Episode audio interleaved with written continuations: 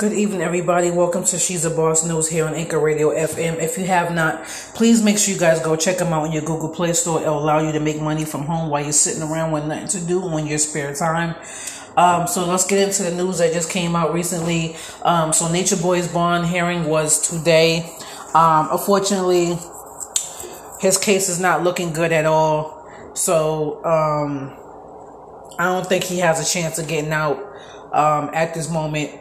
Um, but you know, I definitely will bring you guys the updates and let you guys know exactly what's going on. But as of today, his case is not looking good, and it's looking like he might be facing some time.